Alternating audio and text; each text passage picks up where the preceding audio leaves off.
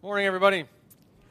As we enter into the third week of our Hairy Isn't Scary series, I do want to start talking big picture for the Bible for just a moment before we move into the character from Genesis. But there's a part in the letter to Timothy where Paul will refer to Scripture as being God breathed or inspired.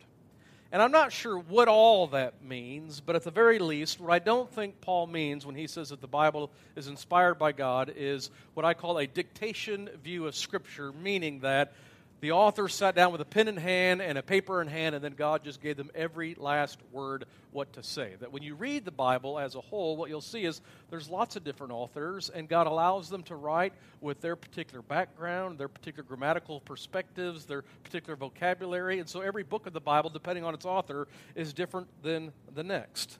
And what you see collectively is that the Bible is very dynamic and it's very complex and it's very simple, and it's all the things that we like. It's huge and massive in scope, and there's so much in it that still remains for us mystery, and that ought not to throw us off. That ought not to kind of make us go, well, we don't understand this perfectly, or I don't quite get this passage.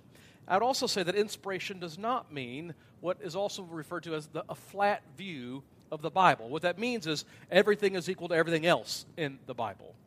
I think those that have a flat view of the Bible believe they're protecting the idea that, well, the Bible is God's Word. And how could you say that any of God's words are less than or greater than than any of other of God's words, if that makes sense to you? And thus they have a flat view or that it's equal. And I get where that comes from, but a flat view of Scripture so often dismisses the fact that the Bible has all sorts of different genres. And you know what I mean by genre, right? Like today you have like historical novels, nonfiction, fiction, romance, my favorite. I mean, those are different genres that you have same thing with the Bible. When you open the Bible, you've got some that are historical in nature, you've got some that are poetic in nature, proverbial, pro- and then, right, there's gospels. And so there's lots of different genres in the scriptures, and a flat view tends to just dismiss that. The second thing that a flat view of scripture does is it dismisses even context. That these stories and these paragraphs and these words are in context around other things that then help make sense of the words itself. And when you have a flat view, it's so easy then just to rip verses out of its context, just throw them out like a machine gun. And you can often hear fundamentalist preachers quoting this verse here, that verse there, here a verse, there a verse, everywhere a verse, verse. They kind of put it all together as if, you know, they all have equal weight and authority. But in my mind, if we really think about it, like Matthew chapter 4, verse 3 is not equal to Matthew chapter 4, verse 17. And the reason why is because of context, Matthew 4, 3, it's the words of Satan where he says to Jesus, If you're the Son of Man, command these stones to become bread. That's not near as authoritative to me as Matthew 4 17, where Jesus himself is speaking and saying, Repent, for the kingdom of heaven is near. That the genealogy of Noah's sons does not have the same weight of authority to me as Jesus' Sermon on the Mount. And Jesus himself, if you listen to him, he'll often reveal that he doesn't have a flat view of his scripture either. In fact, one day, a crowd he's teaching, and someone comes up and says, Hey, teacher, what's the greatest commandment? Now, there's 613 commands in the Old Testament, and somebody steps up to Jesus and says, Which one is the greatest? Now, if Jesus has a flat view of Scripture, what is he going to say?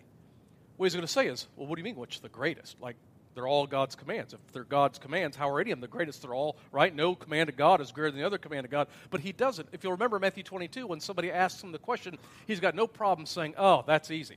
Out of 613 commands, the greatest is love the Lord your God with all of your heart, soul, mind, and strength. And if you're looking for a second place, it's love your neighbor as yourself. He, he does not have a flat view of the scripture. He's able to say, these are more weighty, these are more important, and everything hangs on these passages. In fact, when you see how the New Testament even uses the Old Testament as they write their letters and their books, what you'll see is Jesus becomes their filter by which they now read. The resurrection of Jesus becomes the lens by which they now read everything back in their scriptures, and in it, Jesus becomes primary. And that's why a command to annihilate a Canaanite nation in the Old Testament does not trump Jesus' command to love our enemies in the New, because we do not have a flat view of Scripture. And you could even see it, one more point here, even subtly, like the Apostle Paul the Church of Corinth is asking a bunch of questions about being married, like, well, what if they're a virgin and, like, can you marry here? Or what about if you've been divorced, could you get remarried? And so Paul will answer these questions in 1 Corinthians chapter 7, verse 10. He'll start to give his advice, and he'll remind himself, now, this is actually from the Lord. Like, this, not I, but the Lord told us this, and then he'll repeat it. When you get to verse 12, he'll offer his advice, and he'll have to make a note that, now, this is not the Lord, this is from me, like from me, Paul, your apostle of the Lord Jesus Christ. But by embracing the Bible with all of its complexity and dynamics and movements and emphases, I think we actually honor the way in which God chooses to speak to us. This doesn't take anything away from God. It only reinforces that whenever God seems to relate to us, he does so incarnationally, which is a big fancy word that just means he uses humans. And a flat view of Scripture passes right over that. So, as we said last week, it's okay when you read Genesis to be disturbed by parts of it. It's okay to walk away and go, "Yeah, I don't I'm not okay with that. I don't get that." And that doesn't need to disrupt our faith that we don't have everything make perfect sense. Now, with that, I want to talk to you today about a guy in Genesis who would love the theme Hairy isn't scary. Like when he found out that the church was doing this as a message series, he would be all about it because the Bible itself tells us he was one hairy dude. And his name is Esau. So I'd like to share with you today everything I know about Esau from the Bible. And to do so, there's three different episodes in the Bible we're going to read. And so there's a lot of scripture I'm going to read today. I hope that doesn't throw you off, but I want you to see these three main episodes about the character Esau, and then we'll wrap it up and talk about why is this in our Bible. So let's start with episode number one. Now, last week, you remember who we talked about last week? Anyone? Anyone? It's like a whole week ago, right? And then there's a snowstorm. It was Ishmael. Is who we talked about last week. Oh yeah, yeah. Okay, Ishmael is who we talked about last week. Now, Ishmael is Esau's uncle. So Esau's dad is Isaac, who is a son of Abraham, in whom the covenantal promises of God went through. So Esau will be born to a very important man, Isaac. Genesis 25, verse 19 is where I'll be. Genesis 25, 19 says this This is the account of the family line of Abraham's son, Isaac. Abraham became the father of Isaac, and Isaac was 40 years old when he married Rebekah, daughter of Bethuel the Aramean from Padan Aram, and sister of Laban the Aramean. And Isaac prayed to the Lord on behalf of his wife because she couldn't get pregnant. She was childless. So the Lord answered his prayer, and his wife Rebekah became pregnant. Now, I don't know if you've noticed this in the scriptures, but barrenness is a very prominent theme throughout Genesis. It feels like infertility issues are abound, abound in terms of the book of Genesis. Sarah, Isaac's own birth story, was infertile. Rebecca, Rachel, Leah, almost all of the patriarchs of our faith were born to women who at least struggled for a time with issues of infertility, which leads us to ask, what is up with that? Like, is there some sort of genetic thing getting passed on? And I don't think that's it. I think it's theological intent. That what the author wants you to see, even in those circumstances, is each one of these stories will highlight that God's promises, that covenant he made, will be fulfilled, not by human action, but by his own power. That God will open up the womb and they will bear a child. That God is in control of this. That God will receive the credit for the promises that He has made. And so here's what happens she's pregnant. And in verse 22, it says, the babies. It's the first hint that, uh oh, this isn't just one. Like they gave her treatment, she might have five in there. Who knows? No, I'm just kidding. It's just the babies jostled each other within her, and she said, What is up with this? And then she wouldn't ask God about it. So picture this in your mind like her pregnancy, Rebecca's pregnancy, is so rough and so difficult. Not just your typical sweet little, oh, look, the baby kicks here. Oh, feel this. Like, and I know it could be uncomfortable, right, ladies? That I, I'm not talking firsthand here, but like ladies, right? You be uncomfortable at night to sleep, and you got all sorts of movement. But it feels to Rebecca like there is a war in my womb, and what is up? Like she's talking to her best friends. Is this normal? And they're all saying, ah, that seems a little rough to me. I don't know. So her pregnancy is so difficult. She even, I'm sure, has legitimate fears of miscarriage. And so she goes out and asks God, and God answers her. And this is what God tells her. Verse 23 The Lord said to her, Two nations are in your womb. Which, just stop there for a moment go, wow. like, I just want to know, like, digestion issues, like, what's going on? Like, you got two nations inside your womb. Immediately she's thinking, that's what it feels like. And they are at war right now. And two peoples from within you will be separated. One people will be stronger than the other, and the older will serve the younger. When the time came for her to give birth, there were twin boys in her womb. And the first to come out was red, and his whole body was like a hairy garment. So they named him Esau.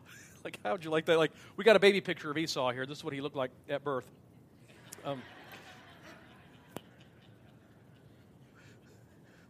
isn't, that, I mean, isn't this crazy? Like, not one of those moments like, oh, it's a sweet little baby. Like, oh my goodness, that's a rabbit. Like, that's what, like, a hairy. So Rebecca's having twins, and the first one to come out, he's red and he's hairy. And so they name him because he's so red, they just say, we got to call him Esau, which means red. Another name for Esau is Edom, same thing, it means red. And the Bible tells us he was like a hairy garment. So Esau comes out like a fur coat. So that's what you're looking at in terms of birth. Anyhow, here's what happens next. Verse 26. After this, his brother came out with his hand grasping Esau's heel as if to say, Oh no, come back here. I'm going to be first.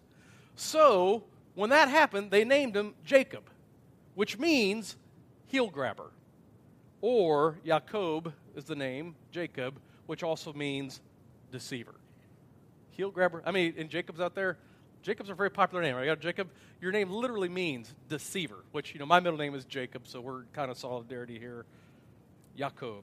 Anyhow, Isaac was 60 years old when Rebekah gave birth to them. And then it kind of fast forward, we kind of get a glimpse of the, their kind of their personalities, their character, what they're kind of like, kind of stereotypically. Here's what we know. Verse 27 of Genesis 25. The boys grew up, and Esau became a skillful hunter, a man of the open country, while Jacob was content to stay at home among the tents. Okay, so you got two totally different personalities. Esau was kind of more on your redneckish side of things. He enjoyed watching reruns of Duck Dynasty. That's who he related to. He loved hunting, he loved the outdoors. He was a manly man who enjoyed hunting bears with Vladimir Putin. Jacob, on the other hand, he enjoyed cooking shows on the Food Network and getting decorating tips from Color Splash on HGTV. He was more cultured and refined, and he had a sense of style. And then here it is in verse 28. It says this Isaac, the dad, who had a taste for wild game, he loved Esau. But Rebekah, the mom, she loved Jacob. Now, I don't know when any of these characters of the Bible are going to take just a simple one on one family course to recognize and learn that having favorites never works out. It's always full of jealousy and infighting and murder plots, but the Bible tells us that Isaac loves his firstborn son Esau. Rebecca, she loves Jakey Poo. That's her favorite. The next scene that happens is verse 29 of 25. It says this once, when Jacob was cooking some stew, because he probably got a good recipe off of Food Network, Esau came in from the open country famished, and he said to his brother Jacob, Quick, let me have some of that red stew, which is interesting because that's his name, right? Red stew. I'm famished. By the way, parenthetical note, this is why they call him Edom, because of this, red. Jacob replied, and get this. He says, First, sell me your birthright. Come on, dude, really? Like, I just want some soup. That's what he's saying here. He said, Look, I'm about to die. What good is the birthright to me? But Jacob said, No, no. Swear to me first. Then Jacob gave Esau, so he swore on oath to him, selling his birthright to Jacob. Then Jacob gave Esau some bread and some lentil stew. He ate and drank, and then he got up and left, so Esau despised his birthright. Which is crazy to me, isn't it? Like lentil soup. Which, hey, I'm down for a good soup, especially on a weather like this, but I'm not selling my birthright for that. It's ridiculous. But this was actually something you could do back in the day. You could transfer your rights of inheritance as the firstborn to another sibling. It was rare because it was ridiculous, and only in the rarest of circumstances would you. And here we get a portrait of Esau who's a little bit compulsive, right? He's got a little compulsive issues. He's making rushed decisions, and in the end, it's going to screw him out of a potentially great future. And I could probably stop here. We could spend the rest of our time in the sermon just talking about that reality. The times in our life where we make a compulsive decision and it undoes everything. Maybe like Esau, you can look back and you felt desperate or you felt overwhelmed in your own scarcity or you had some physical need that you just had to have met or by whatever means necessary, you find a moment of satisfaction only to realize afterwards, oh no, I just ruined my future. And it happens all the time. In fact, if we were to look back, my guess is we would all have an Esau moment that as soon as we are satisfied and our belly is full of the soup, we think, what in the world was I thinking? Soup is not worth losing my birthright. And often you have somebody right there to egg you on, just like Jacob is manipulating the situation here. Come on, baby. If you really love me, you'd let me, then fill in the blank. Or, it's just this one time. It's no big deal. No one will ever know. Or, are you kidding me? You deserve it. You know how much money this company makes per year in profit? Like, you are undervalued and you are underpaid. You totally deserve to get a little something for exchange for all that hard work.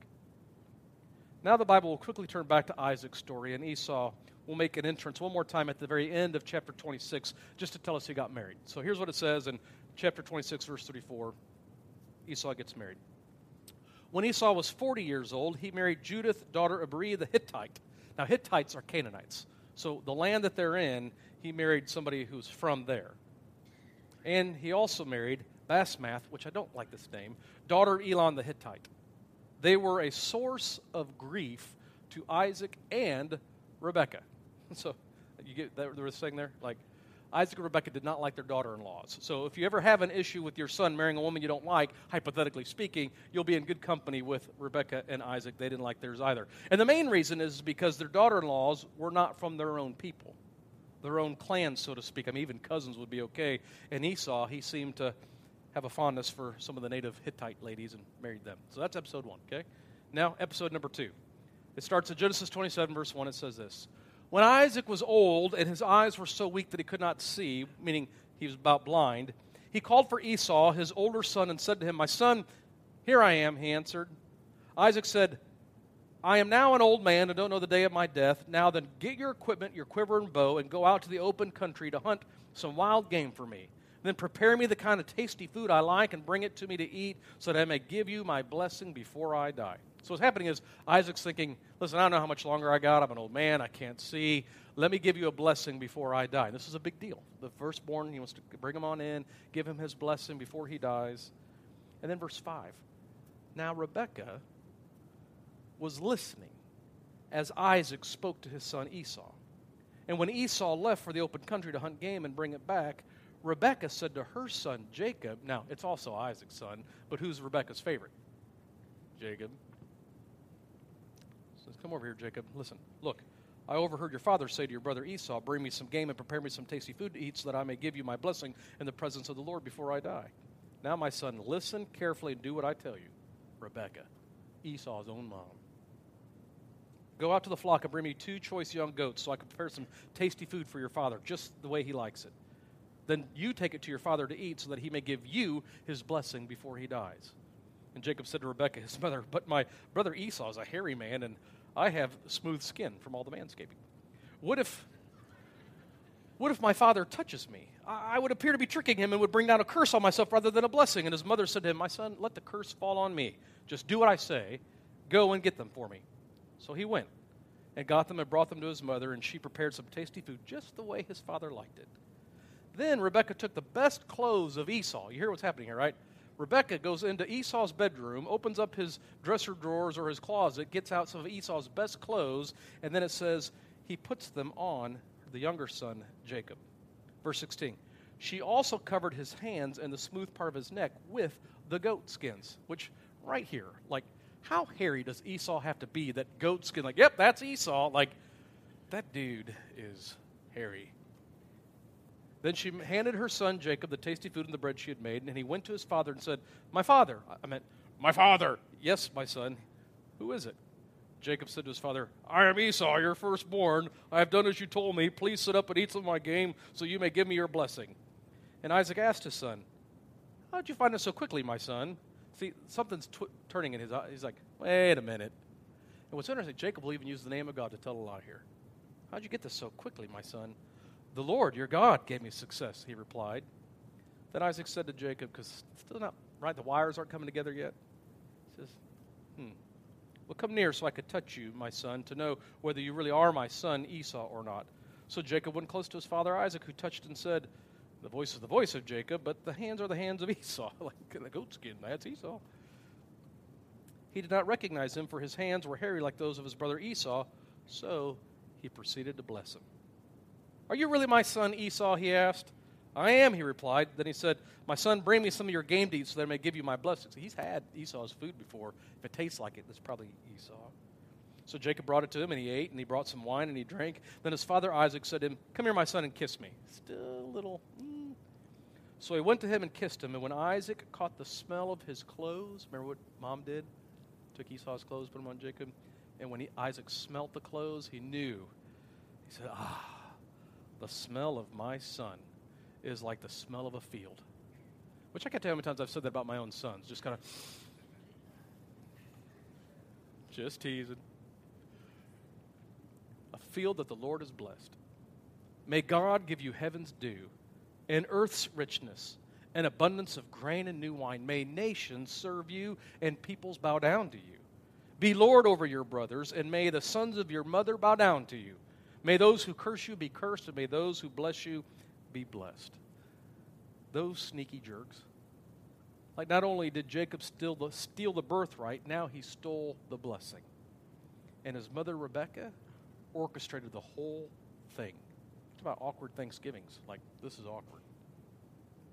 Genesis 27, verse 30 then says this After Isaac finished blessing him, and Jacob had scarcely left his father's presence, in walks his brother Esau. He came in from hunting, and he too prepared some tasty food and brought it to his father. Then he said to him, My father, please sit up and eat some of my game so that you may give me your blessing. His father Isaac asked him, Who are you? I'm your son, he answered, your firstborn Esau. And this is verse 33. Isaac trembled violently and said, Who was it then that hunted game and brought it to me? I ate it just before you came, and I blessed him, and indeed he will be blessed. And when Esau heard his father's words, he burst out with a loud and bitter cry and said to his father, Bless me, me too, my father. But he said, Your brother came deceitfully and took your blessing. To which Esau said, Isn't he rightly named Jacob? Remember what Jacob means? Deceiver. This is the second time he's taken advantage of me. He took my birthright and now he's taken my blessing. And then he said, Then he asked, Haven't you reserved any blessing for me? And Isaac answered Esau, I have made him Lord over you, and have made all his relatives his servants.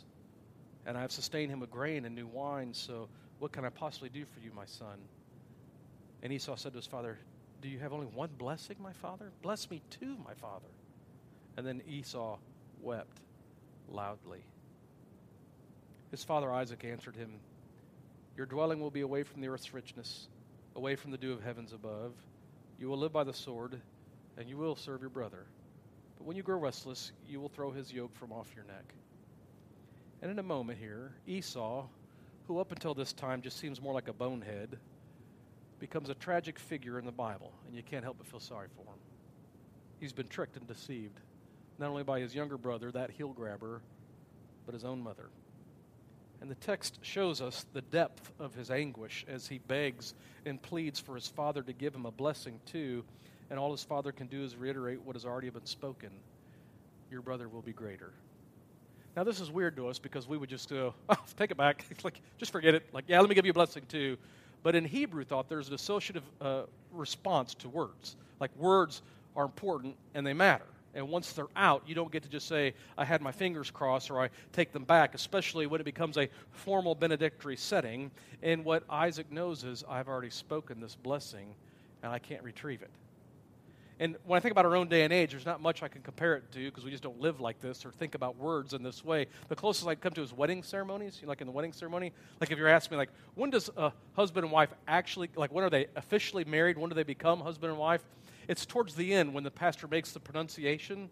It's what I get to say, as the pastor, if I'm officiating a wedding, when I get to say, according, by the authority of God and in accordance with the laws of the state of Indiana, I now pronounce you husband and wife. Now you're married. See, now you may kiss your wife. You may kiss your bride. That's a pronunciation, and it kind of has that sense of there's a weightiness to it. There's sort of an authority to it. That's the way it was like when Isaac was to pronounce his blessing. It kind of has that same tone, that same illustration. And so, as you can imagine, Esau doesn't take kindly to this. In verse 41 of Genesis 27, it says, Esau held a grudge against Jacob because of the blessing his father had given him, and he said to himself, My dad's going to die. When he does, I'm killing my brother. Verse 42 when Rebekah was told that what her older son Esau had said, she sent for her younger son Jacob and said to him, Your brother Esau is planning to avenge himself by killing you.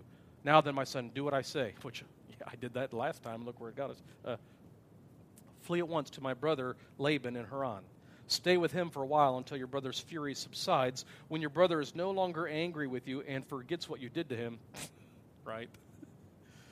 I'll send word for you to come back from there. Why should I lose both of you in one day? And so later in chapter 20, verse 6, Esau learns that Isaac did uh, bless Jacob to go to Uncle Laban's house and to take a wife from there, and that when he blessed him, his dad also said, Make sure you don't marry any Canaanite women. And it's like the first time the light bulb went on in Esau's mind, like, oh, mom and dad don't like Canaanite women. and I'm married to two Canaanite women. And so when that happens, it tells us in verse 8 that Esau then realized how displeasing the Canaanite women were to his father Isaac. So he went back to Ishmael. Remember Ishmael from last week? He goes back to his uncle Ishmael and marries his daughter Mahalath, the sister of Nebaioth, the daughter of Ishmael, son of Abraham, and who in addition to the wives he had already had. So Isaac comes back, or Ishmael comes back up in our story from last week. This time he marries his daughter to Esau. So remember, put this together now. Ishmael is Esau's uncle, which would make his daughter Esau's cousin. Yes. Esau marries his cousin. Welcome to the Bible. Number three, last episode, episode number three. 20 years have gone by. It's been 20 years. So Jacob has been in exile. He's been away from his homeland for 20 years, afraid of his brother Esau because Esau promised to kill him.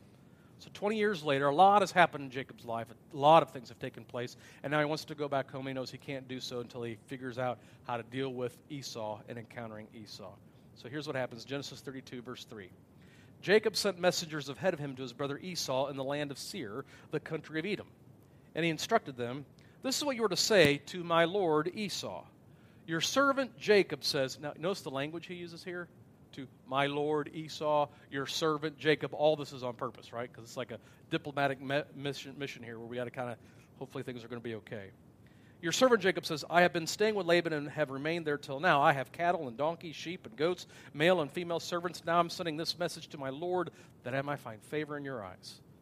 Now, when the messengers returned to Jacob, they said, Hey, we went to your brother Esau, and now he's coming to meet you, and he has 400 men with him. like, oh, snap. This is not good news, right? Like, if it's just a couple of men, that's no big deal, right? Oh, a little entourage. 400 men is a militia. So immediately, fear grips. This has not worked. Like 20 years later, I sent off a message, crossed my fingers, hope it'd be a good. No. Esau's coming with 400 men. Verse 7 In great fear and distress, Jacob divided the people who were with him into two groups, and the flocks and herds and camels as well, because he thought if Esau comes and attacks one group, maybe the other group will escape. Then Jacob prayed, which is always a good idea. O God of my father Abraham, God of my father Isaac, Lord, it was you who said to me, he, he reminds God of his promises here. It was you who said to me, Go back to your country and your relatives, and I will make you prosper. Listen, I'm unworthy of all the kindness and faithfulness you've shown your servant. I had only my staff when I crossed the Jordan, this Jordan, but now I've become two camps.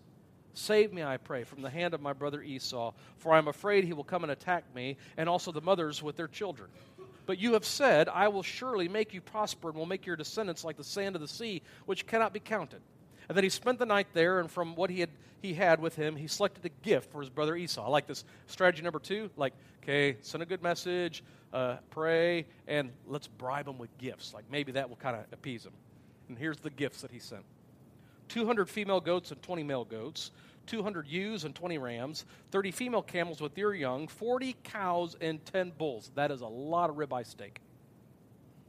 And 20 female donkeys and 10 male donkeys. He put them in the care of his servants, each herd by itself, and said to his servants, Go ahead of me and keep some space between the herds. And he instructed the one in the lead When my brother Esau meets you and asks, Who do you belong to? And where, where are you going? And who owns all these animals in front of you? Then you are to say, They belong to your servant Jacob. They are a gift sent to my lord Esau, and he is coming behind us. He also instructed the second and the third, all the others who followed the herds. You're to say the same thing to Esau when you meet him, and be sure you say, Your servant Jacob is coming behind us. For he thought, I will pacify him with these gifts I am sending on ahead, and later, when I see him, perhaps he will receive me. So Jacob's gifts went on ahead of him, but he himself spent the night in the camp. Now, just as a little prelude, what happens next is Jacob wrestles with God, and it's an amazing story. We don't have time for it this morning, but you should go home and read this story in the text. I think it'll be, it's very fascinating in terms of the wrestling match. And in fact, Jacob will get his name changed at this point from Jacob to Israel. But carrying on, let's pick up with all right, now's the encounter with Esau. What happens? Verse 1 Jacob looked up, and there was Esau coming with his 400 men. No. So he divided the children among Leah, Rachel, and the two female servants, and he put the female servants and their children in front. Now, you know why he does this, right? This is a strategy. If Esau is coming and attacks us, they'll get, let's put the people who are most dispensable, the female servants and their kids will be first. And then, right behind them, he put Leah and her children next. And then finally, behind them, Rachel and Joseph. Do you remember who Jacob's favorite is? Joseph. They're in the rear. He himself went on ahead and bowed down to the ground seven times as he approached his brother. Now, if this was a movie, the music would be kicking up, it'd be intense, we'd be on the edge of our seats. Oh my goodness, what's about to happen? 400 guys in Esau, and Jacob about to encounter. Verse 4 Esau ran to meet Jacob, and he embraced him. He threw his arms around his neck, and he kissed him, and they wept. Then Esau looked up and saw the women and children. Who are these with you? he asked. And Jacob answered, They are the children God has graciously given your servant. Then the female servants and their children approached, and they bowed down. Next, Leah and her children came, and they bowed down. And last of all came Joseph and Rachel, and they too bowed down. And then Esau asked, Well, what was the meaning of all the flocks and the herds that I met on the way here? It's to find favor in your eyes, my Lord. But Esau said, I already have plenty, my brother. Keep what you have for yourself. No, please, said Jacob. If I found favor in your eyes, accept this gift from me, for to see your face is like seeing the face of God, now that you have received me favorably. Please accept the present that was brought to you, for God has been gracious to me, and I have all I need. And because Jacob insisted, Esau accepted it. It's kind of like at lunch, like you're arguing who's going to pay the bill. No, no, let me. No, no, let me. No, I, I can't. No, no, I want to. Like that's what's happening here. So then Esau says, Let's be on our way, and I'll accompany you. Now, Jacob is happy that he got received the way he did, but he's still not sure. Like, what if we're on our way and all of a sudden Esau changes his mind and then we're all dead men? So Jacob says to his brother, My Lord knows that the children are tender and that I must care for the ewes and cows that are nursing their young. If they are driven hard just one day, all the animals will die. So go on, let my Lord go on ahead of his servant while I move along slowly at the pace of the flocks and herds before me and the pace of the children until I come to my Lord and Seir. So Esau said, Well, at least let me leave some of my men with you. To which Jacob said, No, don't want any of your armed guards. It's all right. Why do that? Jacob asked. Just let me find favor in the eyes of my Lord. And I have a feeling this is the moment where Esau knew we're probably parting ways. Like, I've got my life, you've got your life. It's been 20 years. You're, you're not coming to Seir with me. And so they part ways here. That day, Esau started on his way back to Seir. And Jacob, however, went to Succoth, where he built a place for himself and made shelters for his livestock. This is the parting of the ways for Jacob and Esau, and it will be the end of Esau in recorded history. The Bible, with the exception of a genealogy, will now focus its attention to Jacob, who will be the carrier of the covenant blessing of God. But what you'll see, and we've seen this many times now, the ongoing motif in Genesis is a power struggle and jealousy sparked by parental favoritism that leads into provoking sin that threatens God's harmony, which leads to punishment by exile and then followed by reconciliation. What you see in this story is that it isn't Jacob's plan to pacify Esau that succeeds, but his prayer, where he asks God to change the heart of his brother Esau. Which then leads us to ask, why is this in our Bible? Why, why is the story of Esau in the Bible? Now, some reasons are quite straightforward, like where did all the Edomites come from? Like, the Edomites are a nation that exists during the time of Israel, to their south, and they're large. Israel's large neighbors are the Edomites. And the story here lets us know where they came from. Oh, those are the descendants of Esau. And if you're an Israelite, it also lets you know, and we're better than them. Like, that's the point. Read the story, you'll know we're better than them. Are we related? Yes, we're both ancestors of the same father, but our ancestor, Jacob, got the blessing and the birthright. God said that the younger would be served by the older. So, we're number one. We're number one. This is kind of an Israelite r- rally cry here. But the Edomites are a large nation. In fact, what's interesting is Genesis 36 is an entire chapter devoted to Esau's genealogical line, and it's extensive, and it covers multiple generations. Now, Esau and Jacob will unite one more time to bury their father Isaac when he dies, much the same way that Isaac and Ishmael came together to bury Abraham when he died. But the Bible does want us to know Esau did quite well. Even though you know, he was not the child of blessing that Jacob was. God took care of him. In Genesis 36, verse 6, it tells us Esau took his wives and sons and daughters and all the members of his household, as well as his livestock and all his other animals and all the goods he had acquired in Canaan, and moved to a land some distance from his brother Jacob. Their possessions were too great for them to remain together. The land where they were staying could not support them both because of their livestock. So Esau, that is Edom, settled in the hill country of Seir. Oh, that's how they all got there. Genesis 36, verse 15, will give a whole list of the chiefs who were among Esau's descendants, and we'll list them all out. In chapter, in chapter 36, verse 31, it'll be a whole list of kings who reigned in Edom, who came from Esau, even before any king in Israel reigned. And so, what the Bible wants you to know is the Edomites were brothers to the Israelites. They exist because God made a promise to their granddad Abraham that from him many nations would come forth. And even though the Edomites will become the enemies of Israel, and during the Iron Age of history, King David will conquer the Edomites and make them vassals of Israel. But in spite of the history with Edom, Esau is really kind of painted in a fairly positive light. He shows godlike forgiveness to his brother who does not deserve it he'll get a full genealogical record, which is kind of rare in the Bible, especially for an outsider of an Israelite. He's favored by his dad. He's wronged by his brother. He becomes a tragic and sympathetic character. Yet, in spite of that, the Bible tells us he prospered in the promised land while Jacob was off in exile. But another reason why I think this story is in your Bible is because I think it's theologically from history trying to explain the present. It's theologically from stories of history trying to explain the present. Let me tell you what I mean by that. I think the final form of Genesis that we have that we read in our Bible probably wasn't completed till after the southern tribes of Judah came out of their exile, which began in 586 BC. So Genesis is like just centuries after uh, I think the events took place. And I think that's probably when it was written.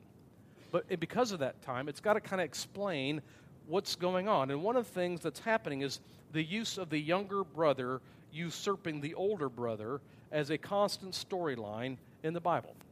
I don't know if you've ever noticed that. So if you are a younger brother, listen to me for a moment. I got some good news for you. If you're a younger brother, hey, Caleb, listen to this for just a moment.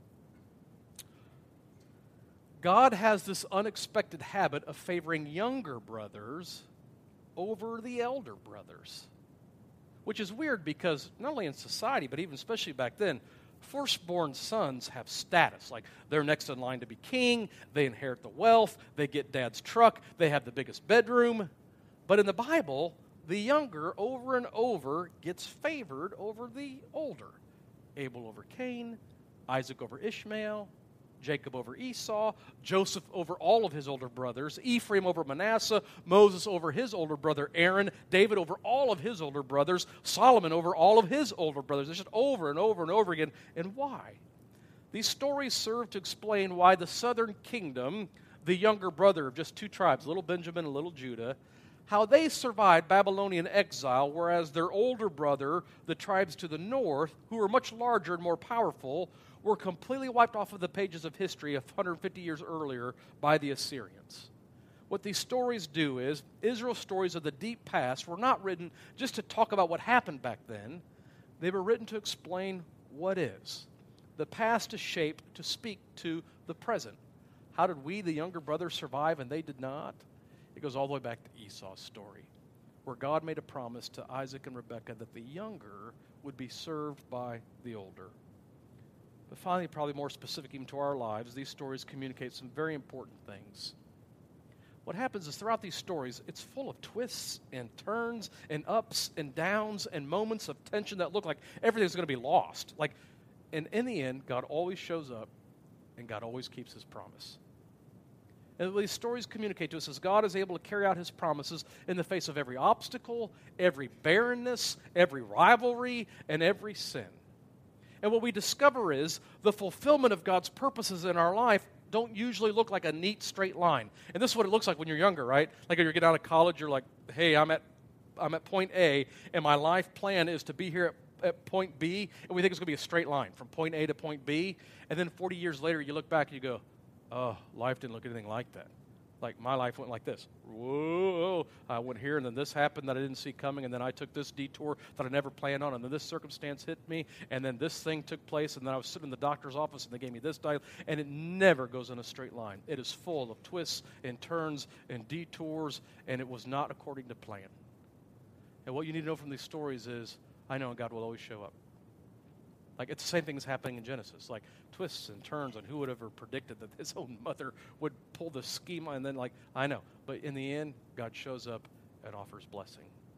And so over and over again, just be aware that God will be faithful. And I know, I know, it feels like you're hanging on by a thread, and I know it feels like, ooh, we're about to go over a cliff, and I know it feels like, but in the end, God always shows up. And what these stories also remind us is that God blesses those who really have no claim to it and have no right to receive it.